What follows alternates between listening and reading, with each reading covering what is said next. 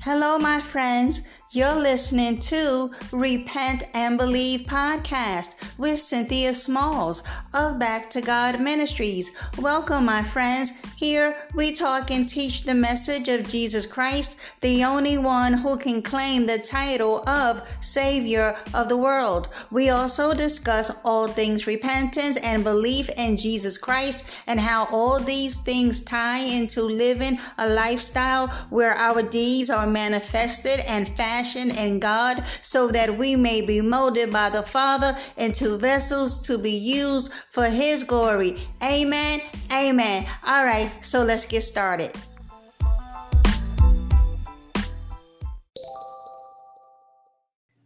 Hey everyone, before we get started, I'd like to say thank you for tuning in. And if you enjoy my podcast, please share download, leave me a message or comment. Thanks, guys. Hello, everyone. This is Cynthia Smalls with Back to God Ministries. How's everyone doing today? I pray that all is well in your lives, that you are walking by faith and not by sight. You, beloved, are to never give up on the Lord Jesus Christ. Amen. Amen. All right, beloved. Let me just make this statement out the gate. Living in gross darkness is not normal. From Genesis to Revelation, living in gross darkness will put you on the fast track straight to a burning hell as you await final judgment. Only, only to be told by the Lord Jesus Christ that your name is not written. It has not been found written in the Lamb's book of life. And according to Revelation 20:15, you will be thrown into the lake that blazes with with burning sulfur and fire for all of eternity. Revelation 14:9 thereabouts speaks of this lake.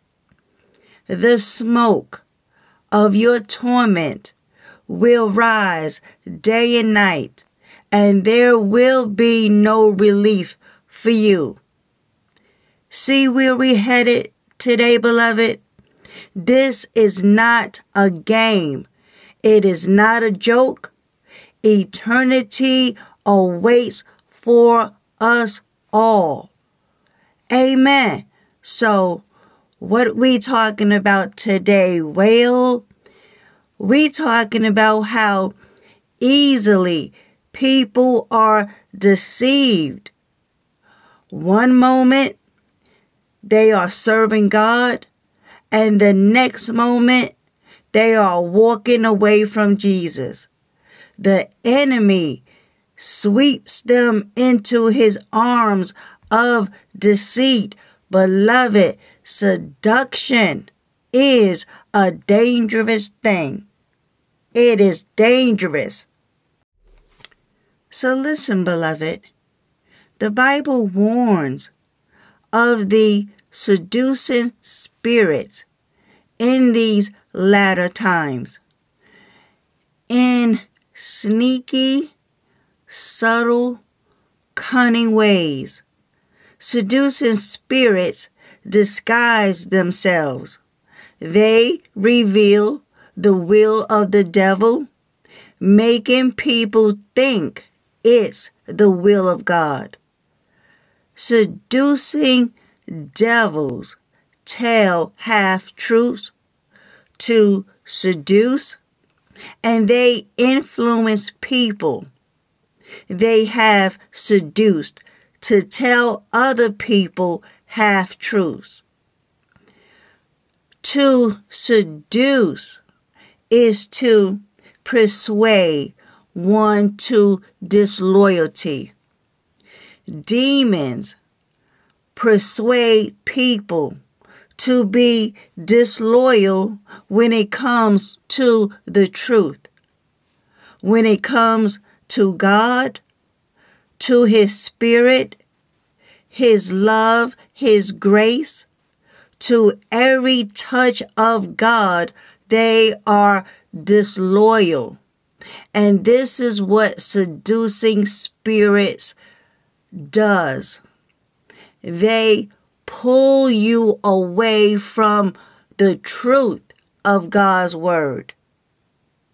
Listen, people, by and large, are easily deceived. That is why, beloved, we must guard our ears. Yes, we must. Seducing spirits work through people. Just as Holy Spirit works for good through people, well, seducing spirits work for destruction through people. Be careful. People can seduce you without you realizing what is happening to you. Guard what goes into your ears, what you hear. Listen to the truth. Listen to what the Holy Spirit is saying and turn away from anything against the Spirit.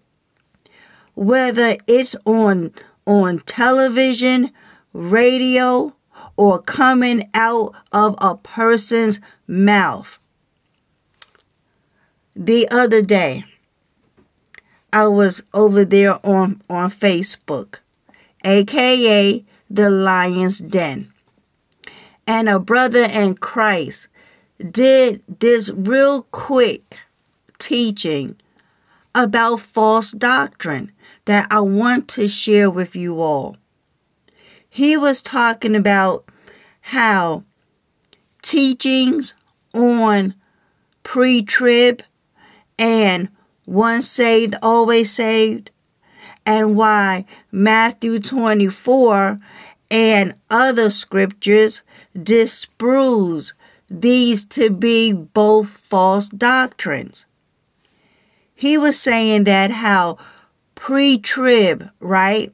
Because this is these types of teachings comes from seducing spirits that are in people namely to go against the truth of God's word and these are they that stand up in pulpits week after week they have YouTube channels. They on Instagram, TikTok, Facebook. Some are even in our own communities. So, he went on to explain that pre trib is short for pre tribulation rapture, and O and OSAS is short for once saved, always saved. Pre trib goes against what the Lord Jesus said in Matthew 24. And I know, beloved, because I was taught wrongly as well. Matthew 24 goes completely against a pre trib rapture. It also goes against what uh, what the apostle John wrote down in Revelation chapter 1 because it favors this pre-trib false doctrine it favors every believer to flee the great tribulation and that the rapture will be secret.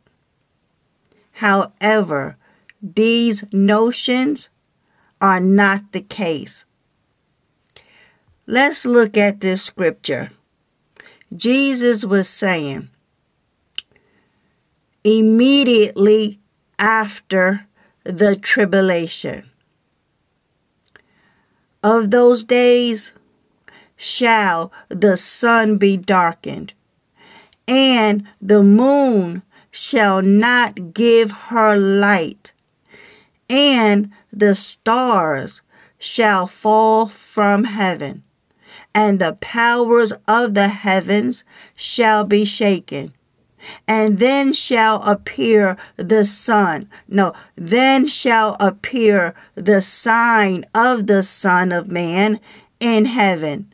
And then shall all the tribes of the earth mourn, and they shall see the Son of Man coming in the clouds of heaven with power and great glory.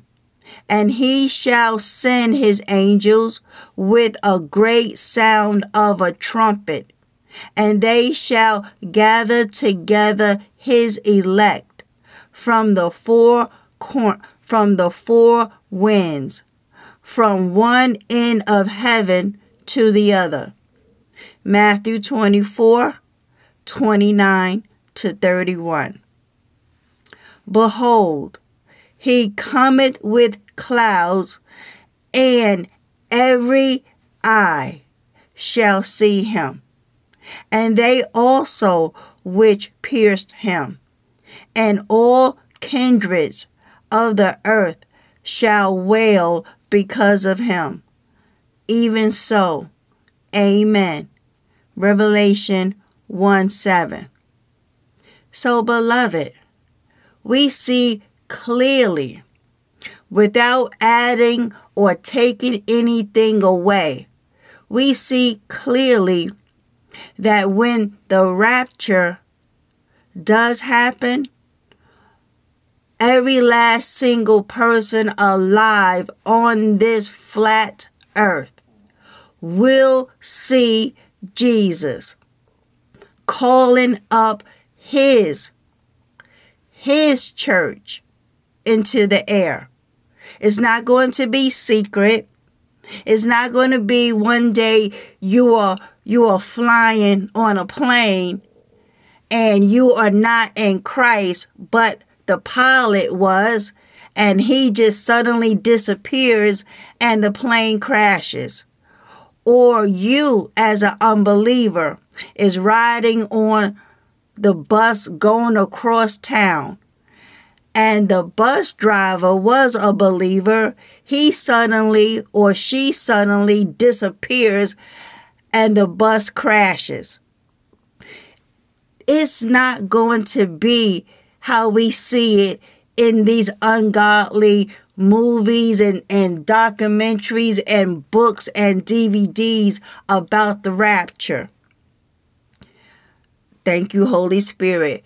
Those who produce such movies and productions have seducing spirits, demons, providing falsities, half truths about God's word.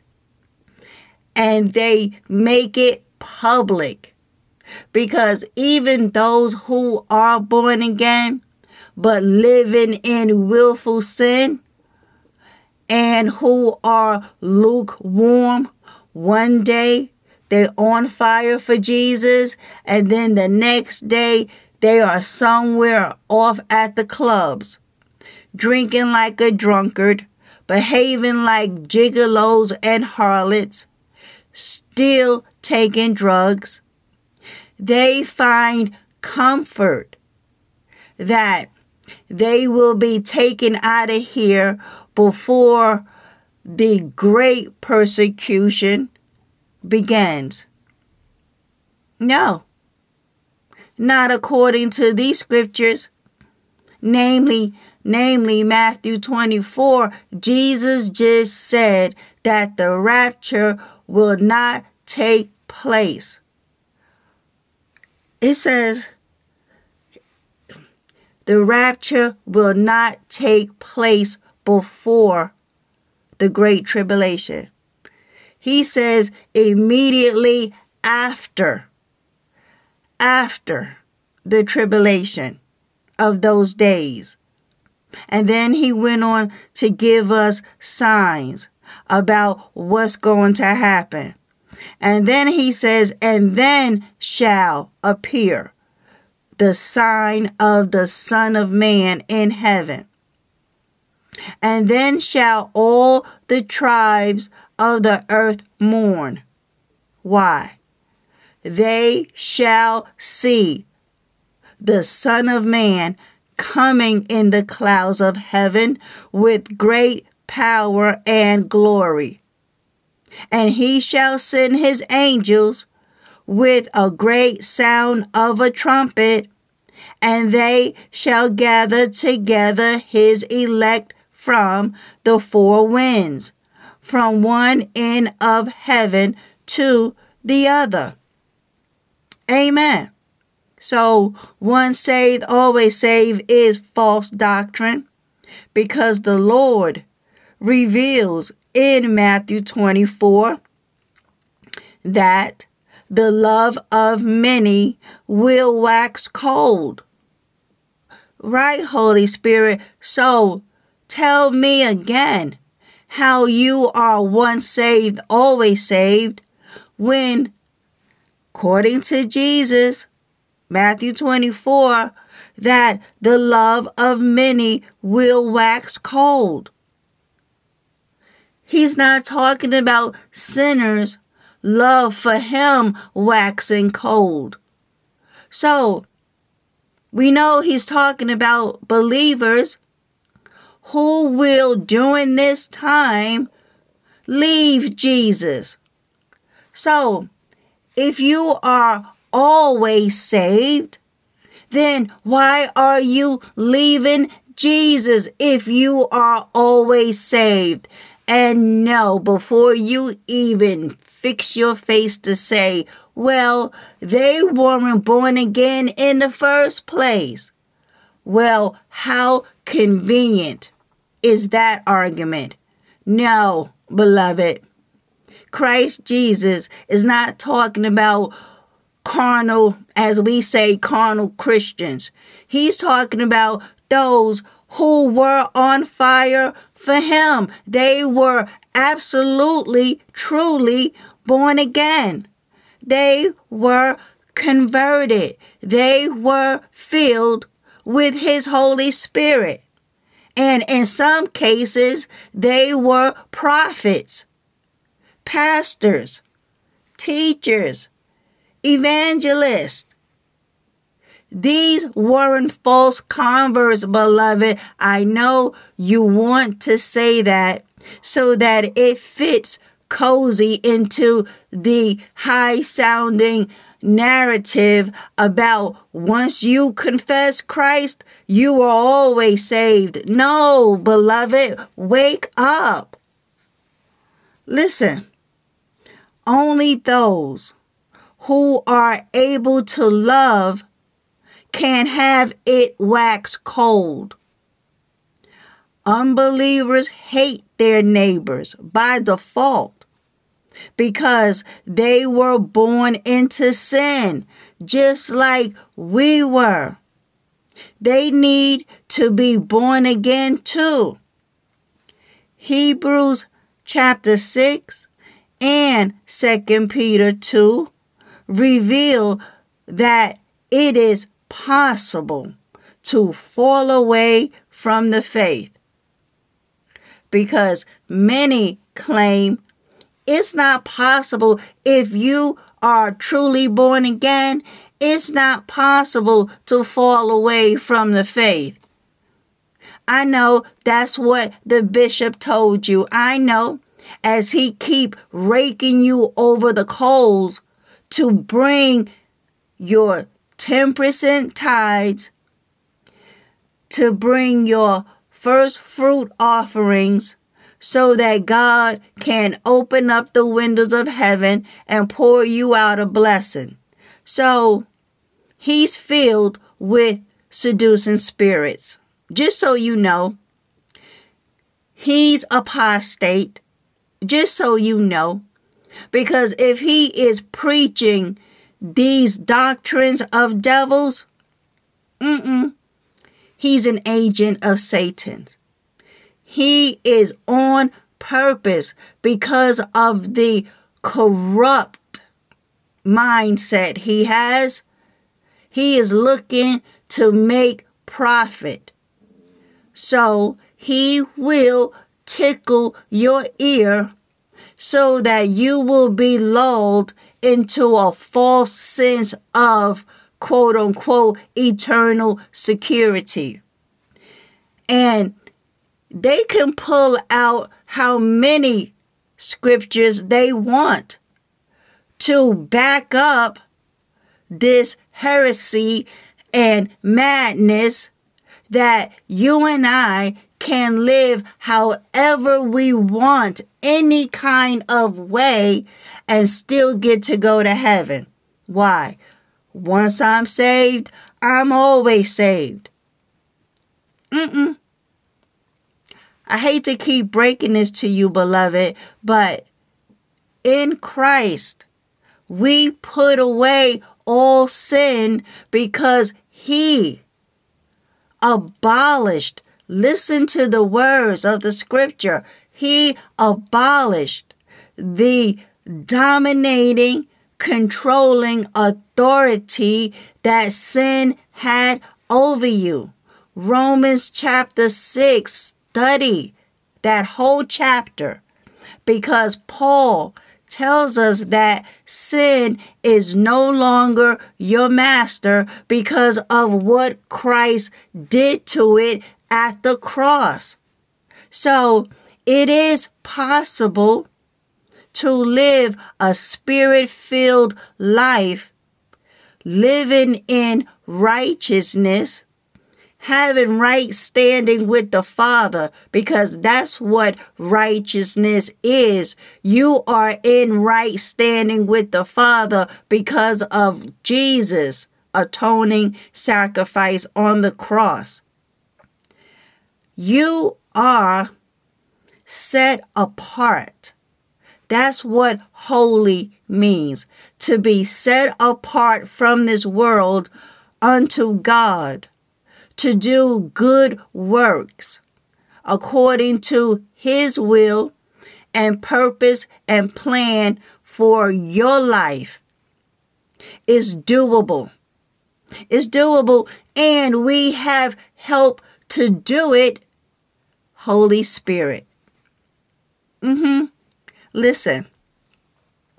Therefore, okay, if you don't believe me, listen to this.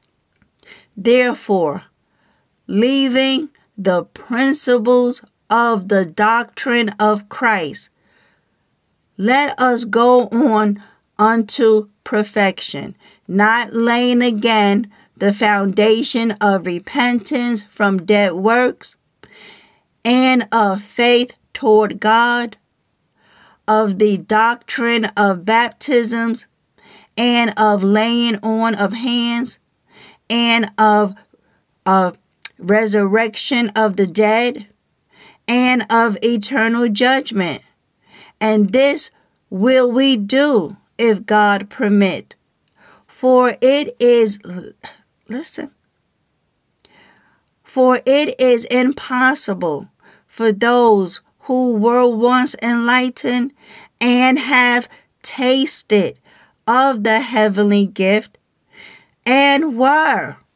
See, the writers were not talking about false false converts.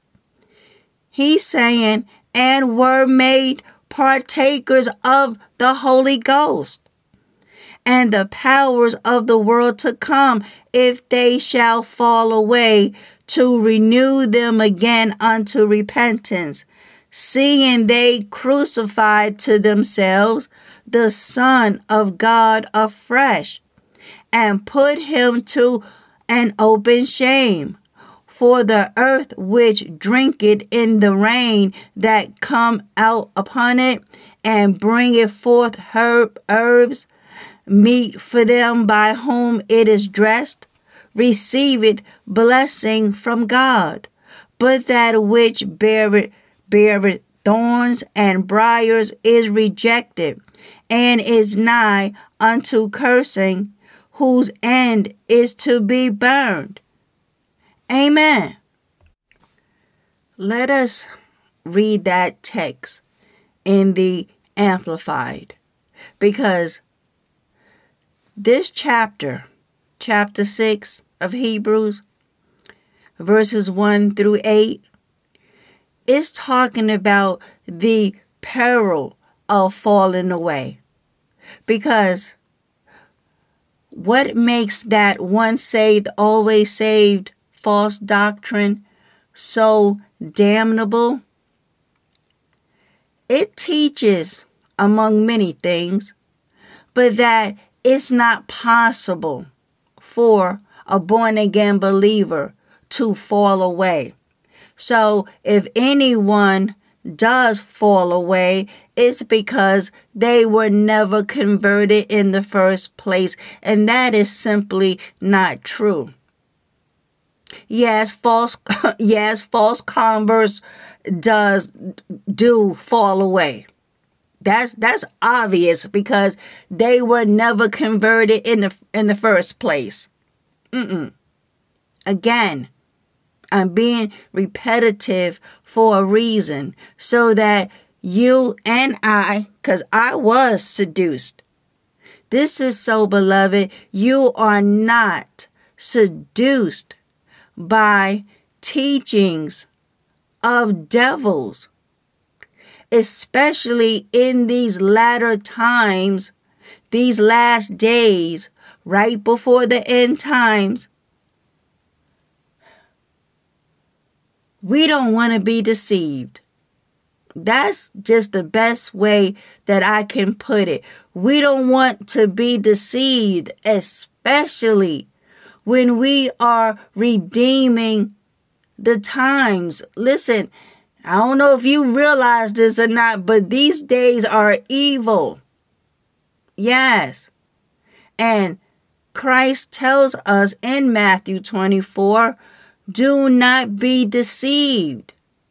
Don't allow yourself to be misled by false doctrine. And you will not know what false doctrine is if you don't spend time around the truth.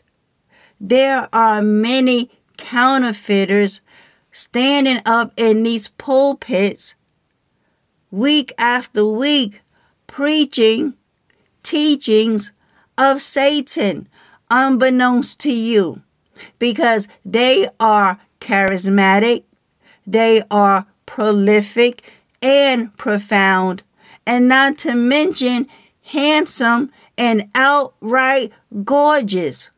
Have you seen some of these divas up in these pulpits with their self proclaimed title of prophetess?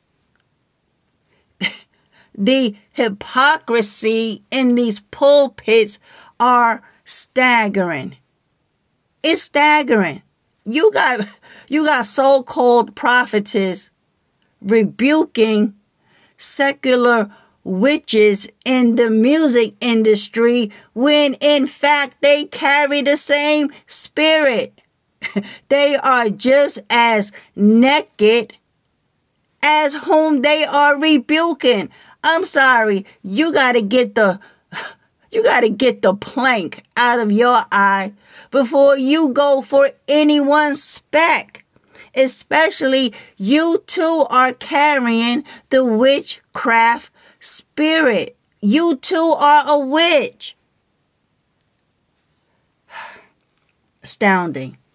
So listen, the Amplified Hebrews 6 verses 1 to 8. Therefore, let us get past the elementary stage in the teachings about the Christ, advancing on to maturity and perfection and spiritual completeness. Doing this without laying again a foundation of repentance.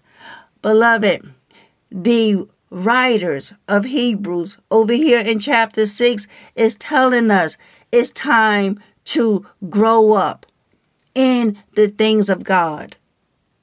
We must at some point hurry up or catch up and get past the elementary stages in the teachings about Jesus Christ. Without keep talking about and teaching about laying again a foundation of repentance from dead works. Like, how many teachings can we keep doing about repentance? We should now move on to greater and more solid food, right?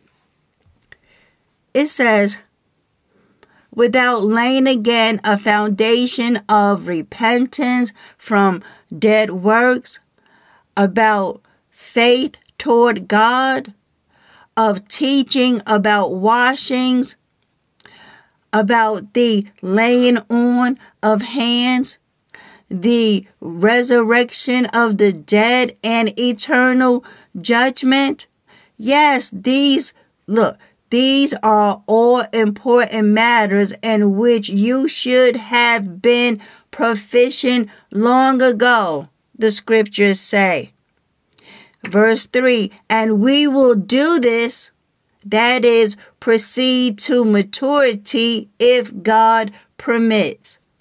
Amen. For it is impossible to restore to repentance those who have once been enlightened spiritually and who have tasted and consciously experienced the heavenly gift and have shared in the Holy Spirit and have tasted and consciously experienced the good word of God and the powers of the age, world to come and then have fallen away. Mm-hmm. It is impossible to bring them back again to repentance since they again nail the Son of God on the cross. For as far as they are concerned, they are treating the death of Christ as if they were not saved by it. See, beloved, once you become an apostate, there is no repentance.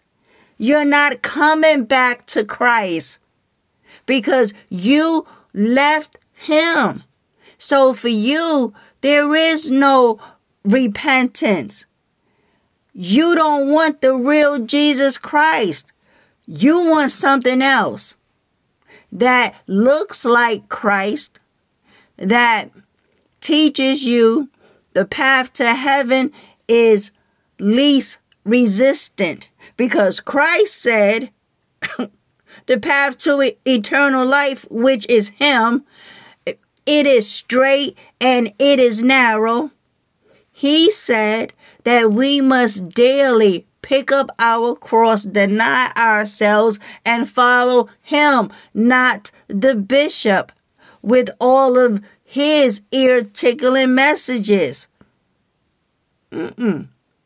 And many who were born again, they allowed themselves to be tempted by what's in the world the lust of the flesh, the lust of the eyes, and the pride of life. Somewhere, somehow along this good path they were on, they left the correct path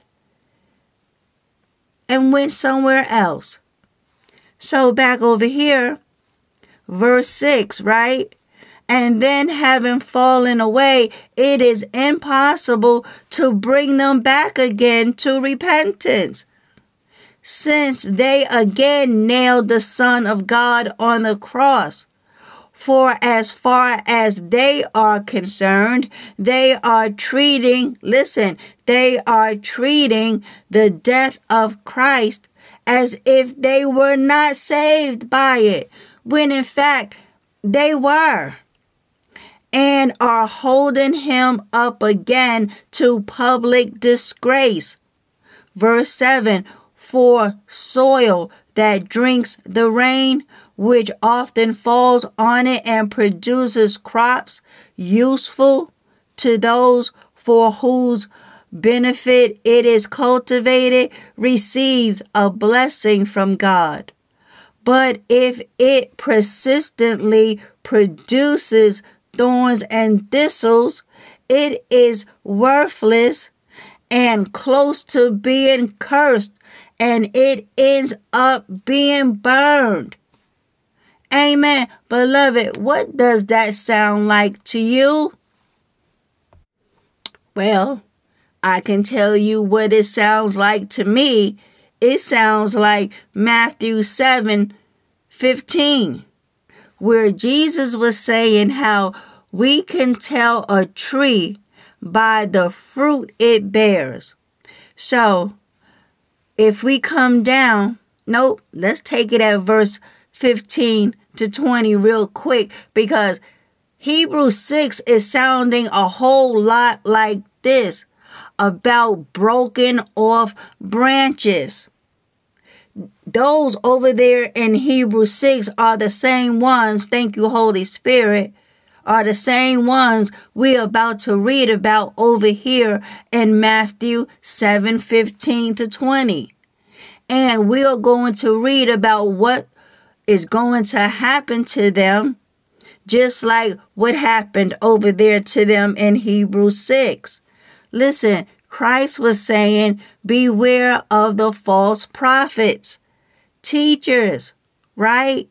Who come to you dressed as sheep, appearing gentle and innocent, but inwardly are ravenous wolves. Amen. You want to know why they are so ravenous? Because they carry these seducing spirits, teaching as commandments of God, doctrines of devils. That's what make them so dangerous. Jesus says, be aware of them. Verse 16. By cause see, he's get see, this is this is what I so love about our Lord. He gives us a, a command and then he gives us a reason for the command and and how to carry it out. He gives us clues about everything he taught.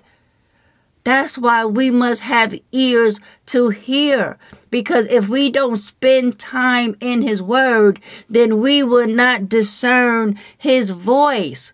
So when a strange voice comes about, with the high sounding nonsense, how you can live however you want and still get to go to heaven, you would know that's a wolf who carries false doctrine, who is filled with seducing spirits trying to pull me from my good shepherd.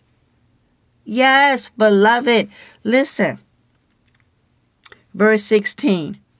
By their fruit, Jesus says, you will recognize these wolves in sheep's clothing.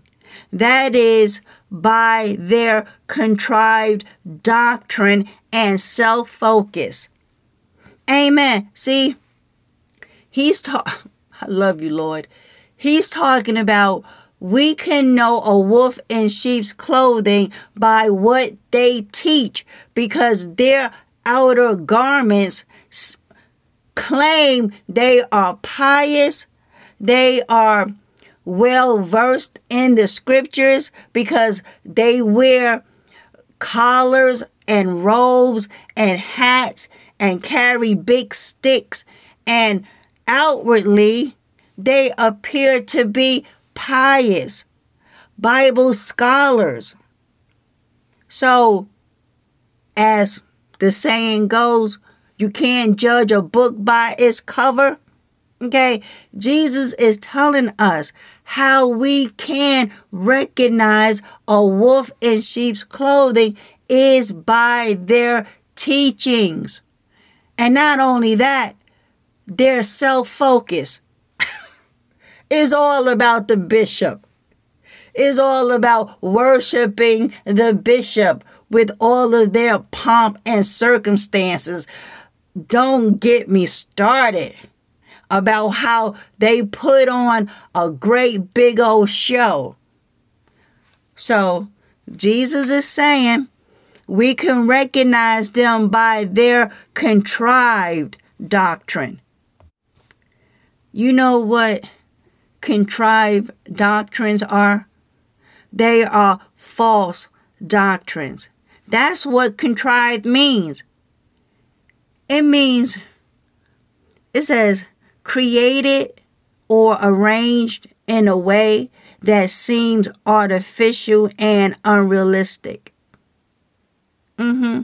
Deliberately created rather than arising naturally. Mm. It is a counterfeit. It is unnatural. It is pretended. It is artificial. It is manufactured. It's not natural. It's forced. Mm-hmm. So he's telling us we can recognize them by their false doctrine. And not to mention self focus. Oh.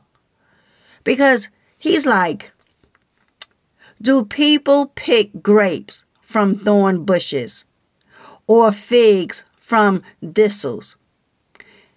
Even so, every healthy tree bears good fruit, but the unhealthy tree bears bad fruit. He's like in verse 18 a good tree cannot. Okay? Let's just keep it real. A good tree cannot bear bad fruit. It's not possible. He says, nor can a bad tree bear good fruit. Not possible. And then verse 19 should wake us all up. Okay? I I keep telling y'all on the podcast, Christ Jesus pulled no punches. He gave it to us straight with no chaser. Verse 19, Matthew 7. Every tree, okay? Every tree that does not bear good fruit is cut down and thrown into the fire. Therefore, by their fruit, you will recognize them as false prophets. Because guess what? Verse 21. Mm-hmm. Not, I keep telling y'all, the Lord is saying, not everyone who says to me, Lord, Lord. And the reason why they say, Lord, Lord, is because they believed they were born again because of their works. But where was the obedience to Christ? Where was the living in righteousness, living in your right standing with the Father? Where was that?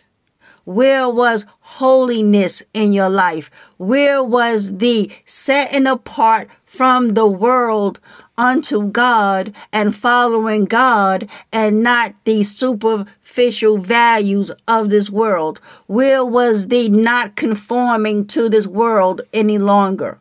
Where was the do not love the world? Where was that in your life?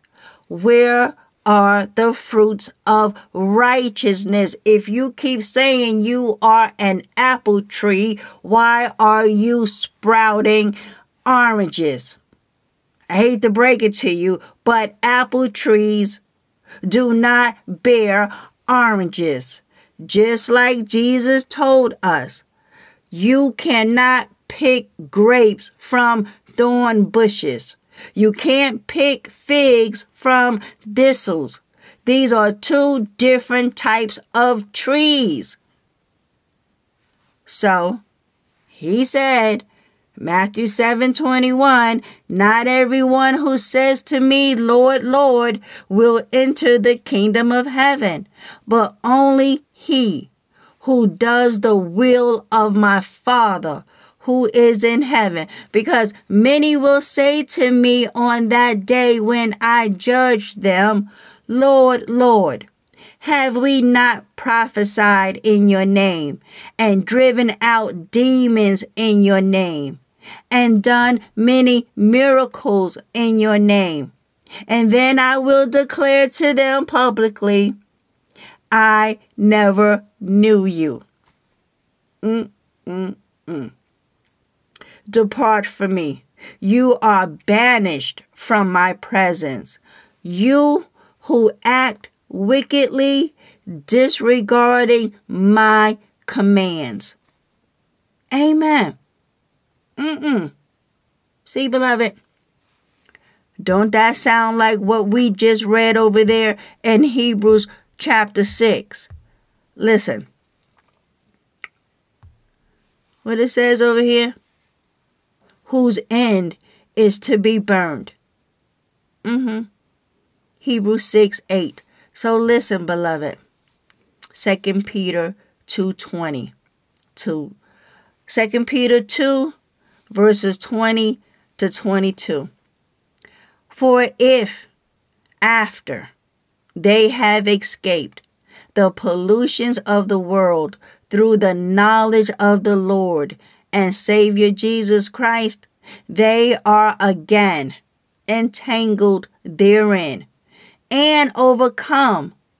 The latter end is worse with them than the beginning. For it had been better for them not to have known the way of righteousness. See, again, beloved, these were bona fide, certified children of God. They weren't false converts. We can't be, we cannot be seduced by false doctrine. You and I must take our salvation seriously because before we know it, either we go by the way of the grave, which can come to us at any time because we don't know the day that has been appointed for death for you. Listen, if we are that generation that we see Christ cracking open up that firmament, you better make sure that you will be lifted off that ground. These are so not the days to be caught up with the bishop and the false prophets and prophetess and deacons who love to put on a show. Prophesy, prophesy, prophesy. Oh boy, beloved, we better wake up. So, back over here. For it had been better for them not to have known the way of righteousness then after they have known it to turn from the holy commandment delivered unto them, but it is happened unto them according to the true proverb. The dog is turned to his own vomit again. Mm-mm-mm. May it not be so counted among us, beloved. And the sow that was washed, see? Born again believers washed in the blood of Jesus Christ is being compared to the truth of this proverb that a washed pig returns back to the mud. No, beloved. So, both pre trib rapture and once save, always save comes under the category of 1 Timothy 4, verses 1 through 2 but the Holy Spirit explicitly and unmistakably declares that in latter times some will turn away from the faith, paying attention instead to deceitful and seductive spirits and doctrines of demons, misled by the hypocrisy of liars, whose consciences are seared as with a branding iron, leaving them incapable of ethical functioning. Amen. See, I'm not making this up. I'm I'm not condemning, pointing fingers. I'm telling you, thus say it the Lord. We must know sound doctrine so that as children of the Most High God, we are protected from these wolves. They are looking to shred you and send you straight to a burning hell behind their doctrines of demons. The scripture just told us the Holy Spirit unmistakably, expressly declares that in latter times, some of us who are truly born again will turn away from the faith. How will they do that?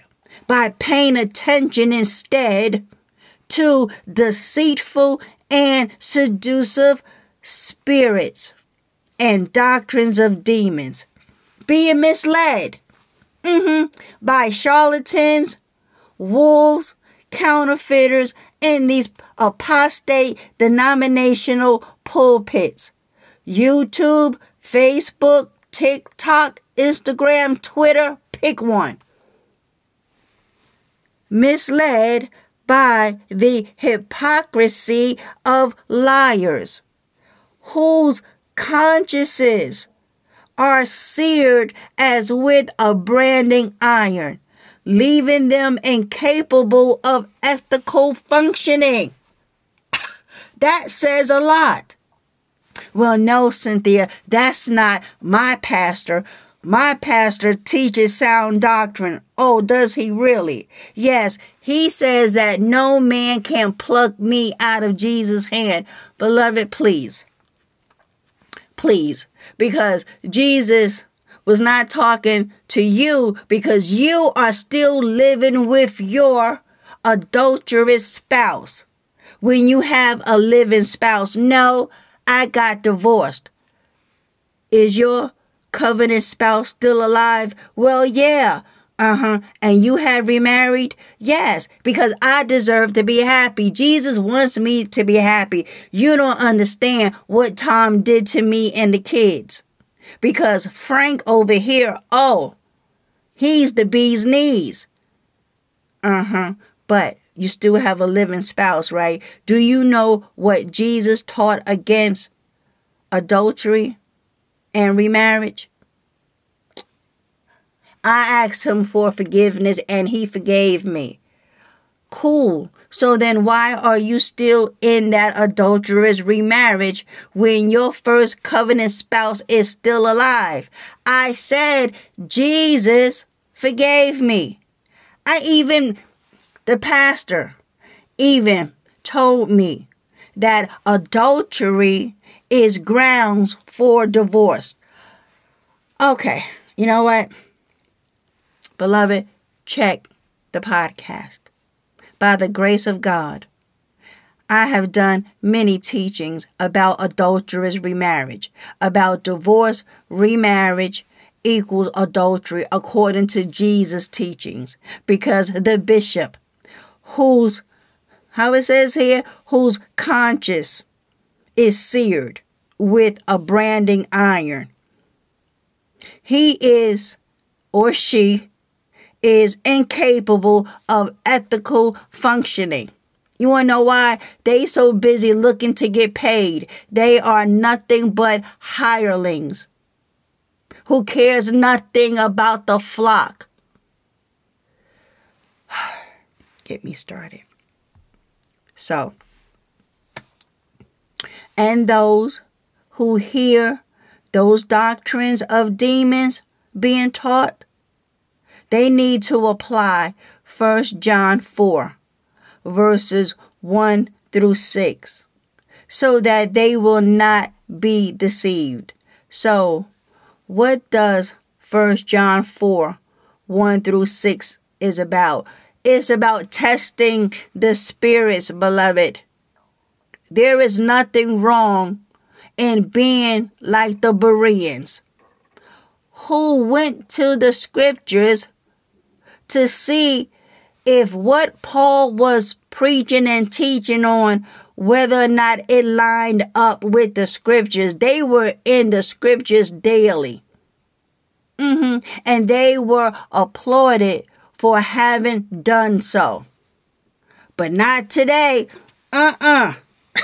Anybody showing the least bit amount of biblical spiritual discernment, oh, now we are blasphemous. How dare you come against this is a move of God. You wouldn't even know what a move of God was if it showed up and bit you on the nose. Get me started. Listen, beloved, all joking aside, we got to test some spirits. Listen, beloved, do not. Okay? This is a commandment. Do not believe every spirit speaking through a self proclaimed prophet. Beloved, we can put a period right there and I can shut down the whole podcast and never utter another word. If we just do that, we will be good. Listen, do not believe every spirit speaking through a self proclaimed prophet. Instead, test the spirits to see whether they are from God. You want to know why? Well, it is about to tell us why. Because many. Oh, you know what, beloved? I have to chuckle because what I'm loving about sanctification is that Holy Spirit gives us light. And now that we are in the light, when we study the scriptures, it's so clear. Like, for me personally, how could I have been so blind? I told y'all, and I will keep telling you all. I thought I was truly born again back in 2002. You couldn't tell me my bishop was a false prophet. No. You want to know why? He ain't never brought us over here about testing some spirits. Let me not get myself derailed as always. So listen. Instead, test the spirits to see whether they are from God because many false prophets and teachers have gone out into the world. By this you know and recognize the Spirit of God. Every spirit that acknowledges and confesses the fact that Jesus Christ has actually come in the flesh as a man, but would deny any of the Son's true nature is not of God. This is the spirit of the Antichrist which you have heard is coming and is now already in the world. Little children, believers, dear ones, you are of God and you belong to Him and have already overcome them. Them who? The agents of the Antichrist because he who is in you is greater than he, Satan, who is in the world of sinful mankind. They, verse 5, they who they who teach twisted doctrine are of the world and belong to it. Make no mistake, beloved. There we have it in black and white. Those who teach false doctrine are of the world, of which Satan is the God of little g. They come with his teachings rather than Christ. They are so conniving. Thank you, Holy Spirit. They are so conniving and deceptive and so seducing. You will actually think these are the teachings of Christ. That's how convincing they are. Some will even cry bucket of tears. They will fall down to their knees, lay prostrate on the stage, crying out to God to send down fire, send down fire, calling on Holy Spirit to, to move on the people is all for show, beloved. Don't believe the hype. All of this hype going on in the pulpit, not to mention the music. You get caught up and swept away by music coming from Satan in the pulpit will have you crying out to God. And you truly are born again and you can get easily seduced by the music up in these apostate churches. It's so good, it will it will move you to tears, doesn't it? They had me bawling. Mm-mm. No, beloved. Listen, okay? Verse 4. Where we at? First John 4. No, verse 5. They who teach twisted doctrine are of the world and belong to it. Therefore, they speak from the viewpoint of the world. And that's, I know I keep interrupting. It's not me, it's Holy Spirit. That's, that also what makes that damnable prosperity gospel so damnable and dangerous because it teaches you about the world. It keeps your eyes on material possessions of the earth. It is not keeping your eyes on heaven, on eternity. It teaches you to store up treasures on the earth that Jesus says don't do that. He tells us to store up for ourselves treasures in heaven, not to lay upon yourselves houses, cars, and lands, and a new man and a new a new wife. Not that those things in it of itself are wrong. It is the idolatry that comes behind storing up treasures on this earth because he was saying that you cannot serve him and the devil when you keep your eyes on money. The love of money is the root of all evil. Money, houses, and cars by themselves are not evil.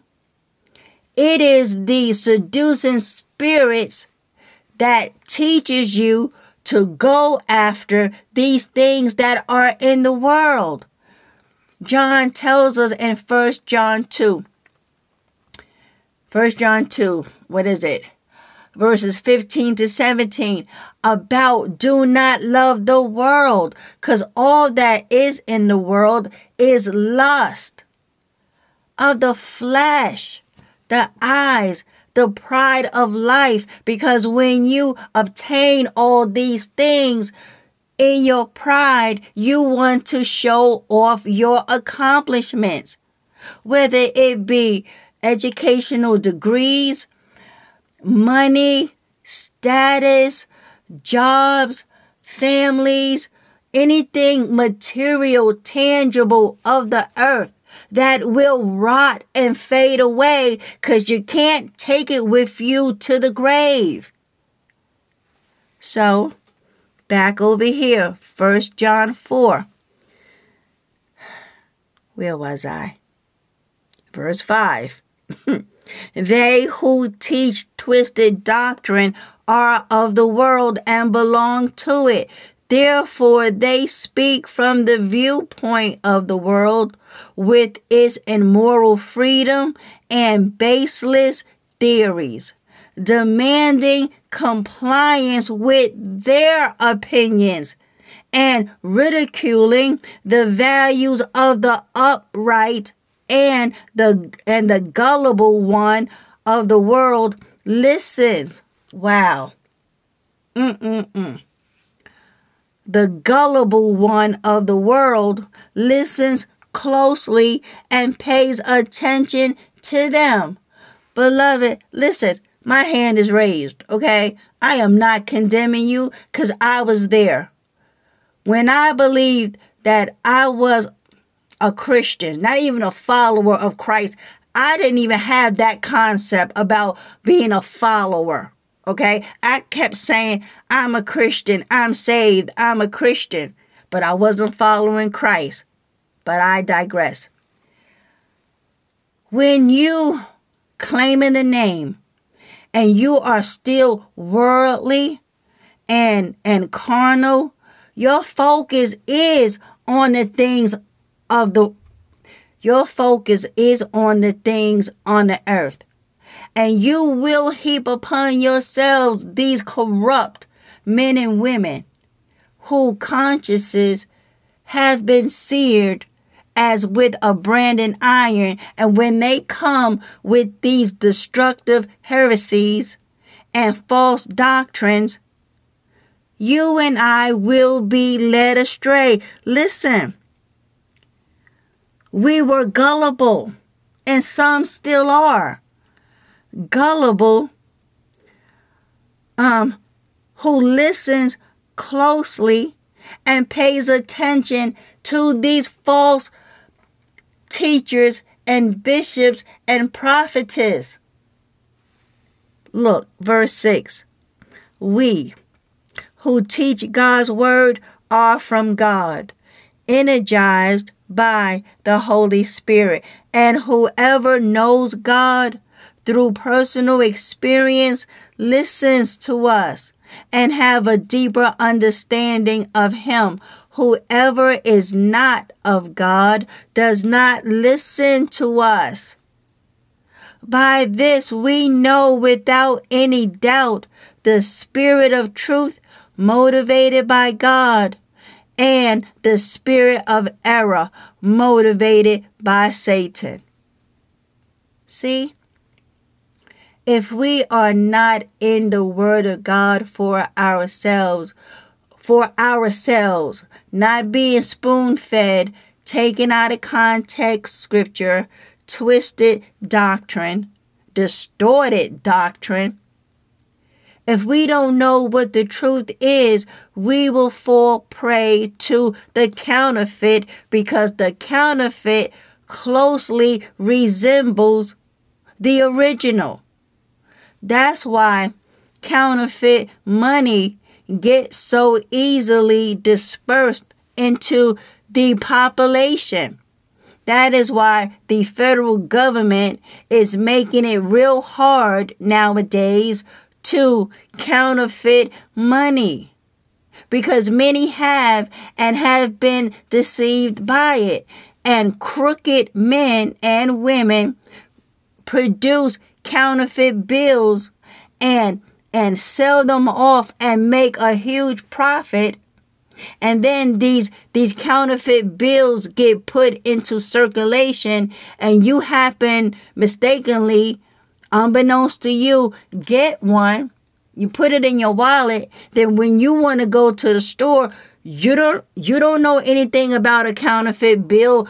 You just actually sometimes these bills come from the bank out of the ATM machine. Somehow they got slipped through the ever watching eye, and some actually get into the banks. And so here you go with your $50 bill. You go to the grocery store, they hold it up to the light and realize, oh, this is a counterfeit. They are ready to call the police on you because they believe you are willfully passing bad notes. And you're like, no, I got that from the bank. Sure, you did. And you're like, so, unless you study the original, you will be deceived by the counterfeit. And also, I want to touch on what verse 5 was saying about how these false teachers they demand compliance with their opinions and make you out to be the the crazy cuckoo because you are teaching righteousness and holiness. They come against teachings about repentance, living clean, living holy. They say that's legalism. And you go, yeah, that's right, because our salvation is free. Well, we know that. we, we agree it is a free gift from God, and there was absolutely nothing we could have done to earn it. We know that. But now that you are born again, how do you think that Christ expects and commands for us to live now that we are spirit filled? Do you really think that He wants us to live a life of sin sitting up under the wolf whose consciences are seared? They are steeped in corruption. They are still bound by sin. Christ Jesus did not send them, they were self appointed. And they command and demand compliance to their teachings. Teachings of commandments of men as if it is doctrine. And that what makes the wolf so dangerous and ravenous. That's why, beloved, we cannot be deceived. So again, today, we're talking about how easily people are deceived in these last days. And if the sleeping religious church folk don't wake themselves up and repent, they gonna perish. Because let us not be mistaken, the church of Jesus Christ, his body, is fully awake. We ain't sleeping. Over there in John 10, namely in verse 27, when Christ was saying, No man can pluck us out of his hand, He's talking about false teachers being able to pull us away from Him. He's not, thank you, Holy Spirit.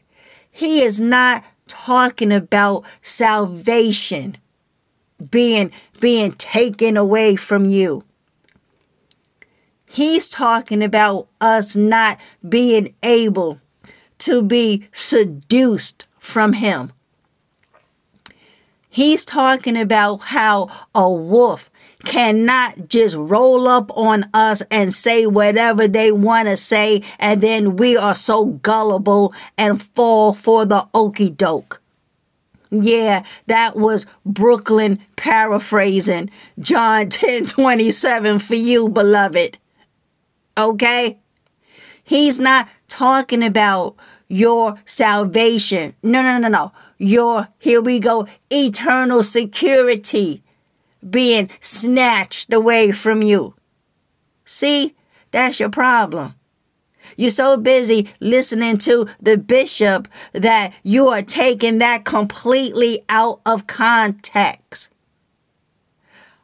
Chapter 10 is talking about how Jesus is the good shepherd. He's talking about these hirelings who who came into the church with their self self-promoting titles they put on themselves the bishop, the pastor, and the teacher. They came in some other way. Christ calls them thieves. These are robbers. They are not true sheep, beloved. And he's saying that his true sheep, oh, he knows us by name. Yes, he does. He know us by name. He knows us and we know him. And he said his true sheep listens to him. They follow his call. Therefore, none of these wolves in sheep's clothing can ever pluck his sheep out of his hand neither can they pluck them out of the Father's hand, because he and the Father are one. He's talking about these charlatans being able to seduce you, pull you from his from Christ's true teachings with their seductive ear tickling sermons. It's not gonna happen. And Jesus says that he gives them eternal life. Not the one who is sitting up under these false teachers, just, hmm, just taking in.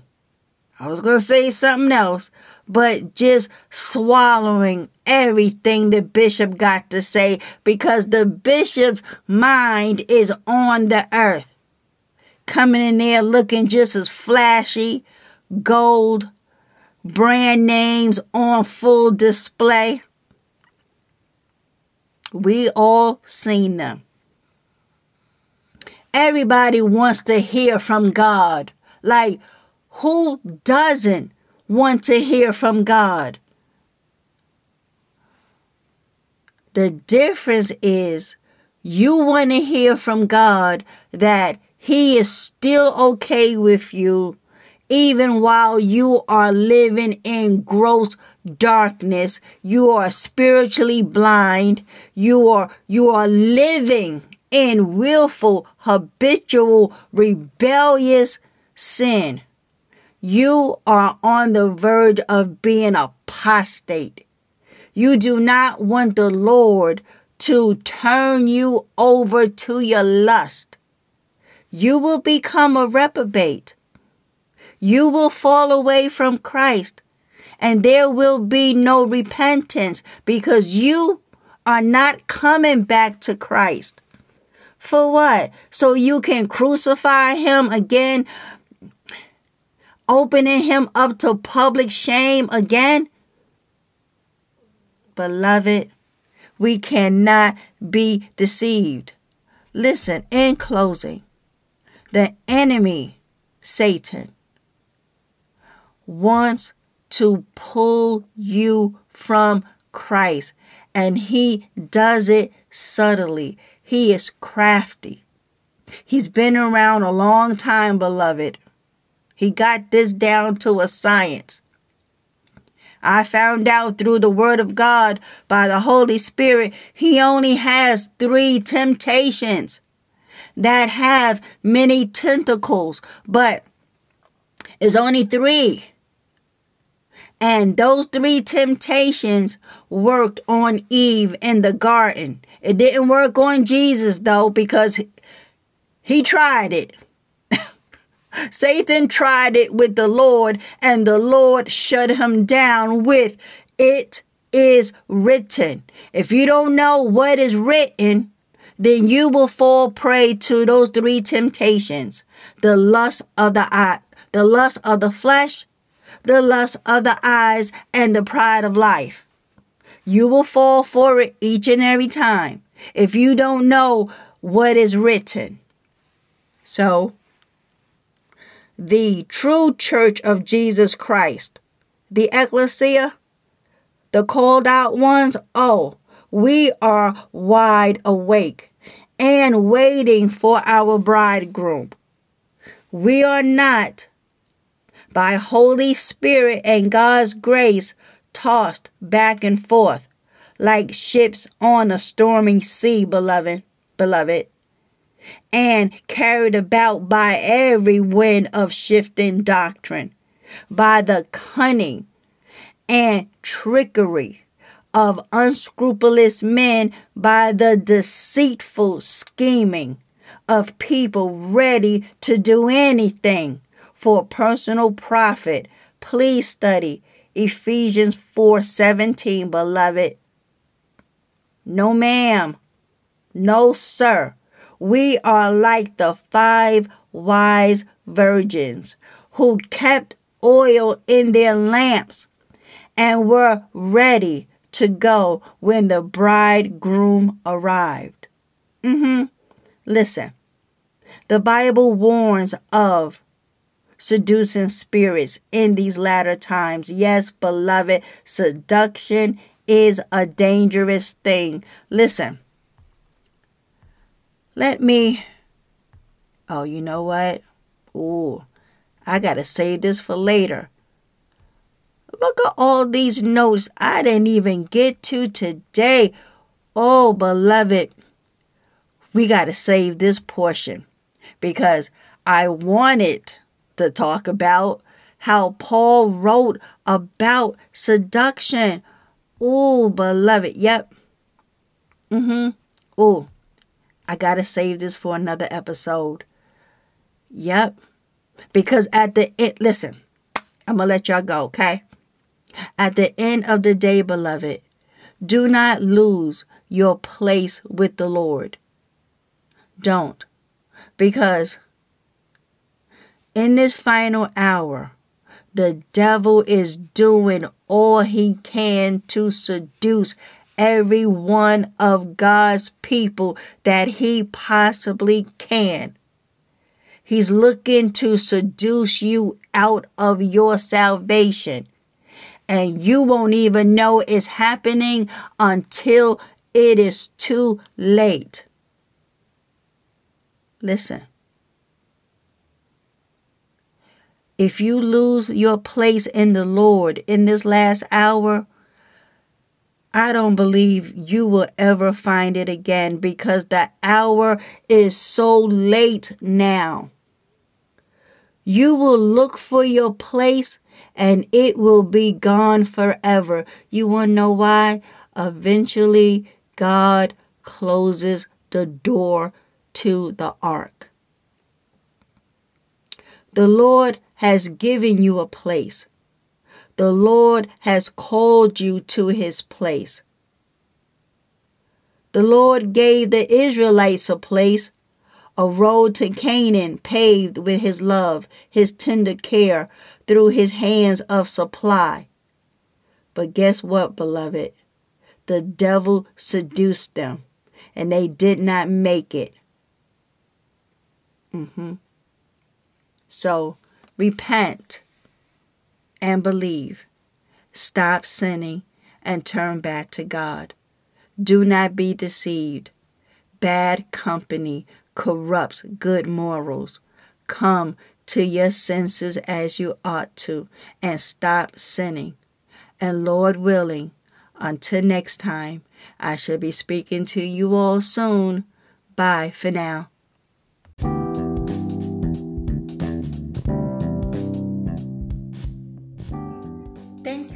guys for tuning in. I truly appreciate all your support. Until next time, I'll be talking to y'all soon. Bye.